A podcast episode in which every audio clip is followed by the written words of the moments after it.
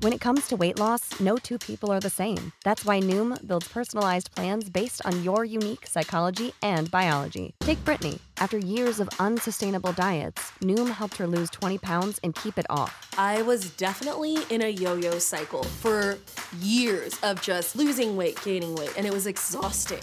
And Stephanie. She's a former D1 athlete who knew she couldn't outtrain her diet, and she lost 38 pounds.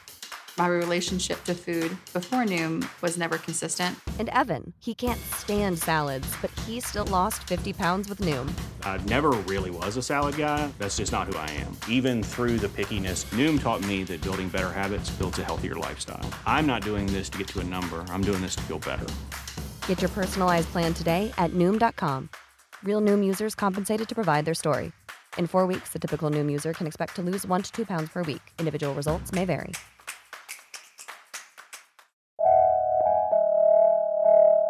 This is a word, a podcast from Slate. I'm your host, Jason Johnson. Just when many of us thought it was safe to go back outside, the Delta variant of COVID 19 put our hot vax summer on ice. Now, there are worries that a new wave of infections could claim thousands more lives, especially amongst black Americans. First and foremost, we must approach this with an undying love for black people. We gotta stop thinking about the black community from the concept of its deficits. We have strengths, every one of us. More on how the black community can combat the COVID crisis coming up on a word with me, Jason Johnson. Stay with us.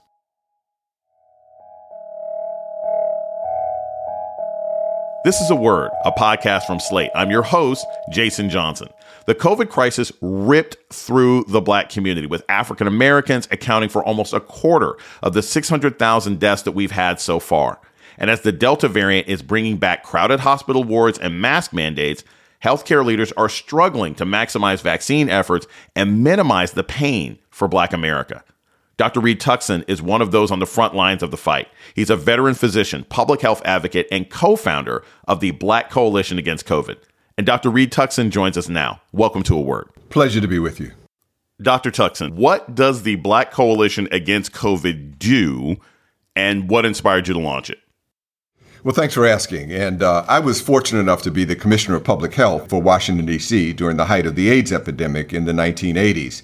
I learned firsthand how important it is to have community based grassroots mobilization to fight major public health challenges as a partner with government efforts. And so when we saw uh, Easter Sunday uh, about a year and three months ago or so, uh, the what the uh, pandemic looked like it was going to mean to the black community, I was able to reach out to the community influencers all across the District of Columbia, Washington D.C., and grab together the faith community leaders and musicians, poets, artists, uh, organized labor, uh, the academic uh, community, the medical community, just bringing together community-based organizations and engage those leaders in a mobilization to uh, to fight this pandemic. As we evolve we learned that we needed a lot more medical firepower. And we were very fortunate then to pull together and organize the CEOs and the leaders of the four black medical schools Howard, Meharry,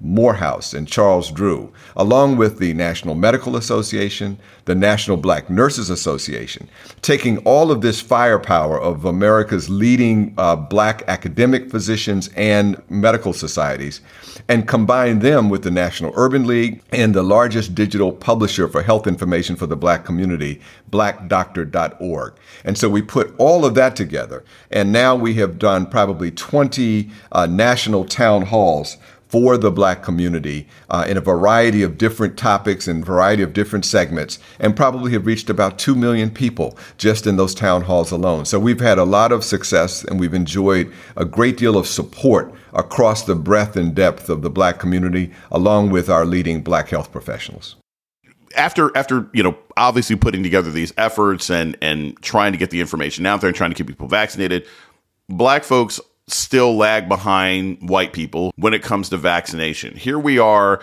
maybe seven to eight months into vaccinations being available. Do you think that the black community is behind in vaccinations because of lack of access to vaccinations or a desire to not be vaccinated? Which do you think it is based on your work?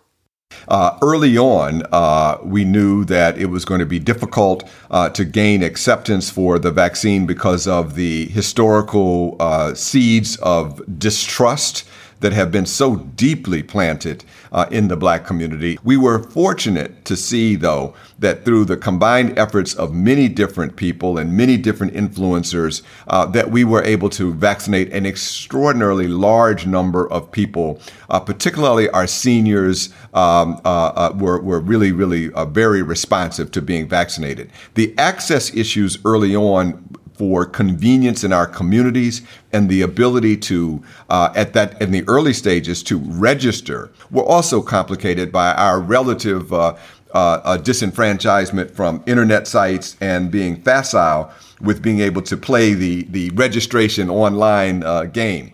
That no longer is an issue.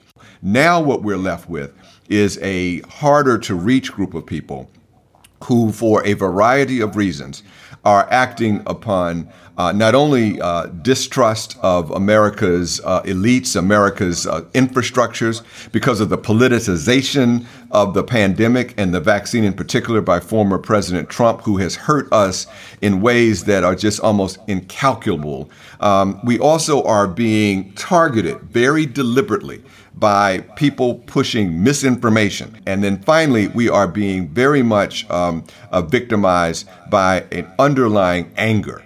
We're just angry, and the social media uh, anger is really causing us challenges uh, at being able to try to get people to accept um, uh, uh, these sort of intelligent and science based guidance. When you talked about issues of, of access, you say access isn't really an issue now. I can relate my personal experience of when I tried to get vaccinated. It was in a mostly black, it was at a, a healthcare center in a mostly black and Latino neighborhood.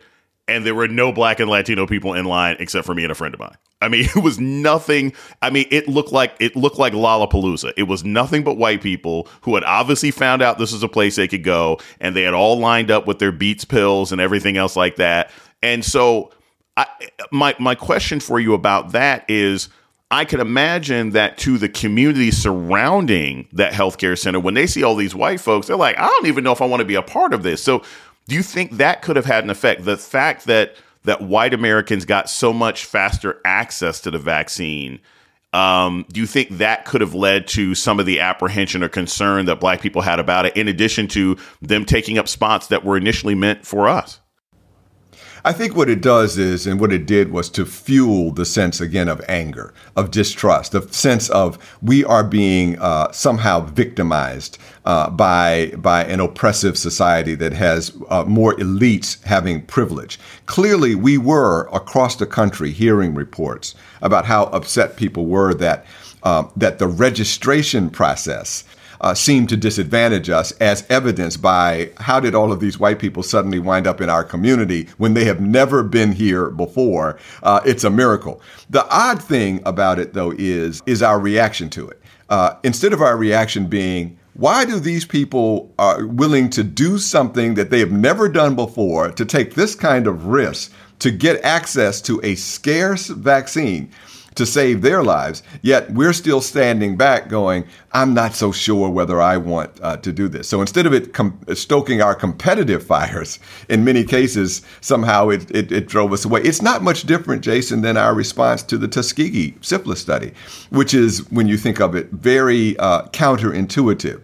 Uh, a study where black men uh, were denied access to a drug that would have saved them we now, in our legitimate anger about the outrageousness of that study, decide in many of our cases across this country, um, many, many, many people of color are saying, well, because of Tuskegee, I'm going to now deny myself access to the very vaccine that could save my life. These issues, Jason, as you well know, are so complicated. They're so intertwined with subtleties and nuances that uh, it is often amazing that people will act not in their own best self interest simply because they are so angry. We're going to take a short break. When we come back, we'll talk more about COVID's impact on the black community. This is a word with Jason Johnson. Stay tuned. Did you know you could be listening to this show ad free? All it takes is a Slate Plus membership. It's just $1 for the first month and it helps support our show. Plus, it lets you hear all Slate podcasts without ads and read unlimited articles on the Slate site without ever hitting a paywall. So sign up now for Slate Plus at slate.com slash a word plus. That's slate.com slash a word plus. This is the story of the one. As a maintenance engineer, he hears things differently. To the untrained ear, everything on his shop floor might sound fine, but he can hear gears grinding or a belt slipping. So he steps in to fix the problem at hand before it gets out of hand. And he knows Grainger's got the right product he needs to get the job done, which is music to his ears. Call, clickgrainger.com, or just stop by. Grainger, for the ones who get it done.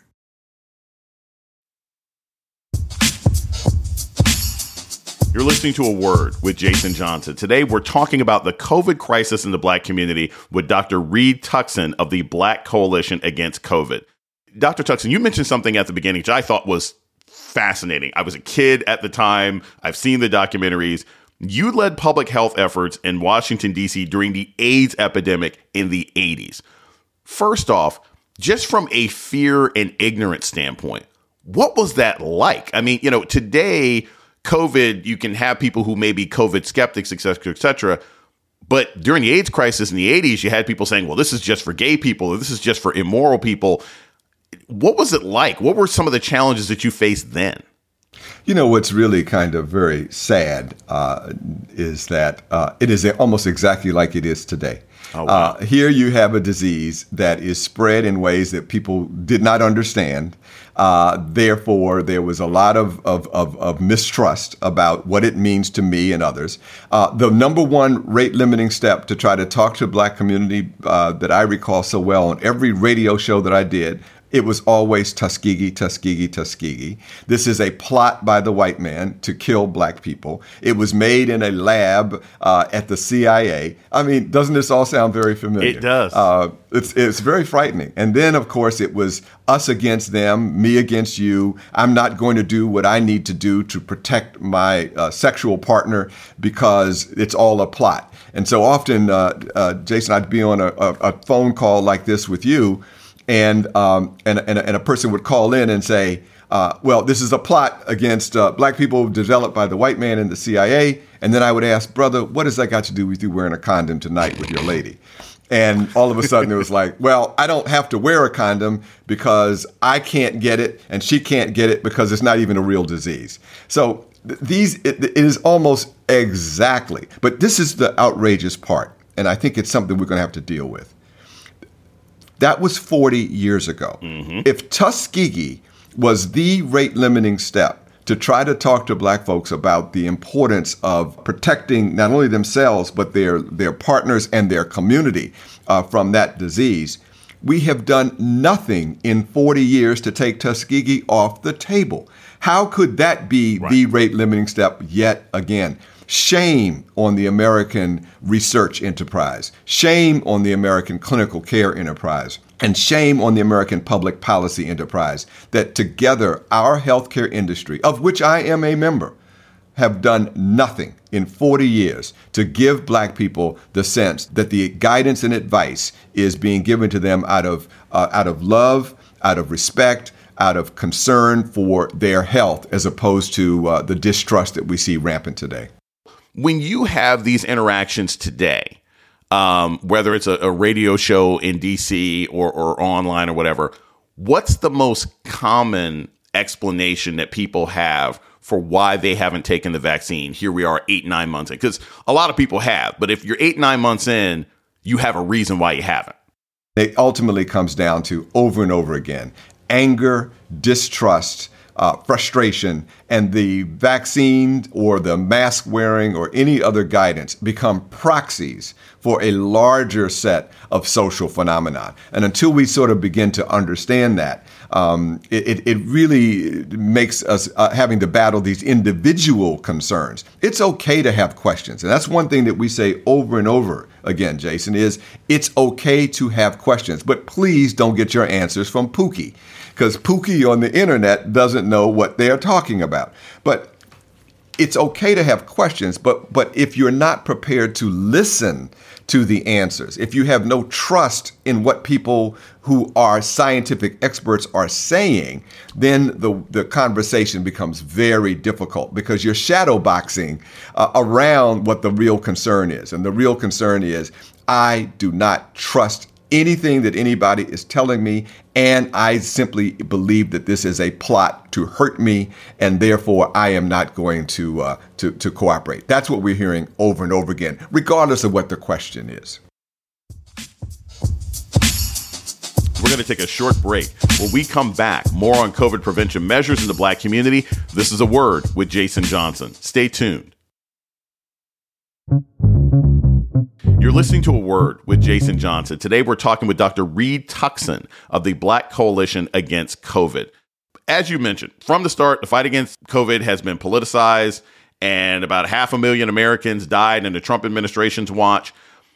What are some policy changes from the White House that you suggest they should be implementing now to combat COVID? What's the policy solution or the policy message that we should be getting now that we're not getting from the White House? You know, this is a, a very intriguing question, uh, Jason, because I'm not so sure uh, that there are a lot of policy issues. Uh, I think that what the federal government can do, number one, is it has to continue to push the values that every human life in America is respected. And that when black people take to the streets in the, by the tens of thousands, screaming out as a primal scream, my life matters, my dignity matters. Unless those issues are dealt with, then everything after that becomes a challenge. But that is the most important thing is to get us to a place where black lives matter to this government and to this country. Number 2, what they have to be able to do and I think they have done a good job uh, ultimately of making sure that there is access to vaccines in our communities together. One of the things that they made a decision that I have to commend them for and something that I'm working uh, in, in, with the Black Coalition Against COVID uh, much in partnership is using our community based infrastructures more. Not only our, our church and faith and civic leaders, but also our barbershops and beauty salons. We are involved in a major initiative with them now where we are training barbershops uh, owners and, and salon uh, beauticians uh, to have the facts about this disease because we know how much time we spend at the shop. I think one of the things they need to do a better job of from a policy point of view is to give more money and resources to black organizations to do the marketing and not have us filter through uh, white organizations last year uh, in 2020, when things were at some levels at their worst, I wrote a piece for the Grio and I did some back of the envelope calculations and pointed out that black people were dying of COVID at the same rate that we were dying on the Middle Passage being brought from from the continent to the United States. And that I remember getting a lot of feedback and people were like, "Oh my god!" Like when they saw those numbers, when you saw the percentages roughly the same. Here we are, almost a year later from when I wrote that piece, and what I'm hearing from some people is, "Well, I had COVID and I survived, so why do I need the vaccine?" And then I hear some people say, "Well, look, if I can still catch COVID even if I have to get vaccinated, what's the point of getting vaccinated?" what would you advise both me and those of us out there in the world who are hearing that from people? How do we talk to the people who've already been sick who don't want to get vaccinated? How do we talk to the people who have become nihilists now and who are saying, well, I don't see any point in getting it if I could still suffer through a breakthrough? First and foremost, we must approach this with an undying love for black people. Do you understand? An undying love for black people. And through that undying love for black people, a love for all people. That's what's important. So that the middle passage uh, example that you give we have been struggling for survival in America since the very first days. And it has been a communal struggle. It has been a struggle where each of us recognizes that we are part of a whole and that we have an obligation to each other to pull each other through, to get us where we need to go. The celebration of the black family against all odds, but the celebration of the black community in support of the black family, in support of black individuals, our churches, our infrastructure, our social social organizations. All of them have been dedicated to issues larger than ourselves. And so when we have people who say, I have a right not to wear a mask. I have a right not to take a vaccine that may save us. I have a right to go into the club at night and, and party with all of my friends and so forth. I don't care what happens to you because I am all that matters. That is antithetical, Jason, to our entire history as a people in this country. And so I think that we all have to start to appeal to each other that says, look, when did it ever get to the place where I was more important than we? And I think this moral and ethical obligation that is grounded not only in morality and ethics, but also in history is something we have to talk to people about. So not only is the science there that says uh, that we realize now that 99.9% of all the people that are in hospitals today uh, for COVID infection are unvaccinated, which ought to be all that anybody needs to know. I mean, I, you know, for those who are saying that they are fearful of getting a vaccine when tens of millions of people in the United States and around the world have been getting it without untoward consequences. What are you waiting for? But if you don't do it for yourself, why not do it for your kids? Why don't we have our children be able to get back into school? These are the issues that are larger than ourselves. So put it in the context of the uh, middle passage. I like that. And I think we have to continue to reinforce our sense that me is not as important as we. Leave us with some good news. What is, as, as, as some of us are thinking of, of heading back to school as we head into the fall, as we hear about the Delta variant and some people have concerns, what is something optimistic that we can hang our hats on about this battle against COVID in the black community heading into the, the second half of 2021? I'll give you a quick one. I had a chance to uh, the other day uh, meet uh, some of the descendants of the Tuskegee syphilis uh, study experiment, uh, and uh, I've met the families. I was so impressed that we were able to get a, a camera crew and a film crew to film them in a series of short documentaries. And I'll tell you what they all said to a person: We are all vaccinated, and we do not want or do not enjoy. In fact, we're quite upset when people use the misery and pain of our ancestors, of our fathers and our grandfathers and our great grandfathers, each of those cases, the, the, those different uh, generations were represented in our conversation. We resent when people use that as a way to harm themselves. So I find myself very optimistic that there are people who have come through the struggle. The, I met some of the people who were, uh, some of the men who were part of that study. And, and it was a big celebration uh, in, in honor of them years ago. And I met them, and they handed the microphone to one of them. And this is what he said We forgive. Wow. that is who we are as people. We are people who can forgive, and their descendants can say to the black community, We're begging you, do the right thing. We all are. I have such optimism because the dignity and the gravitas of these family members saying to people, we can turn a corner. We don't have to be stuck in the amber of our traditional fights with white America. This is beyond that. Let's move forward. And I think they give me reason for optimism. So I'm pretty jazzed up and I'm ready to keep the fight going. Dr. Reed Tuckson is a veteran public health expert and the founder of the Black Coalition Against COVID. Thank you so much for joining me today. Thank you for the great questions in the conversation, Jason. And that's a word for this week. The show's email is a word at slate.com. This episode was produced by Ayana Angel and Jasmine Ellis. Asha Saluja is the managing producer of podcasts at Slate. Gabriel Roth is Slate's editorial director for audio. Alicia Montgomery is the executive producer of podcasts at Slate. June Thomas is senior managing producer of the Slate Podcast Network. Our theme music was produced by Don Will. I'm Jason Johnson. Tune in next week for a word.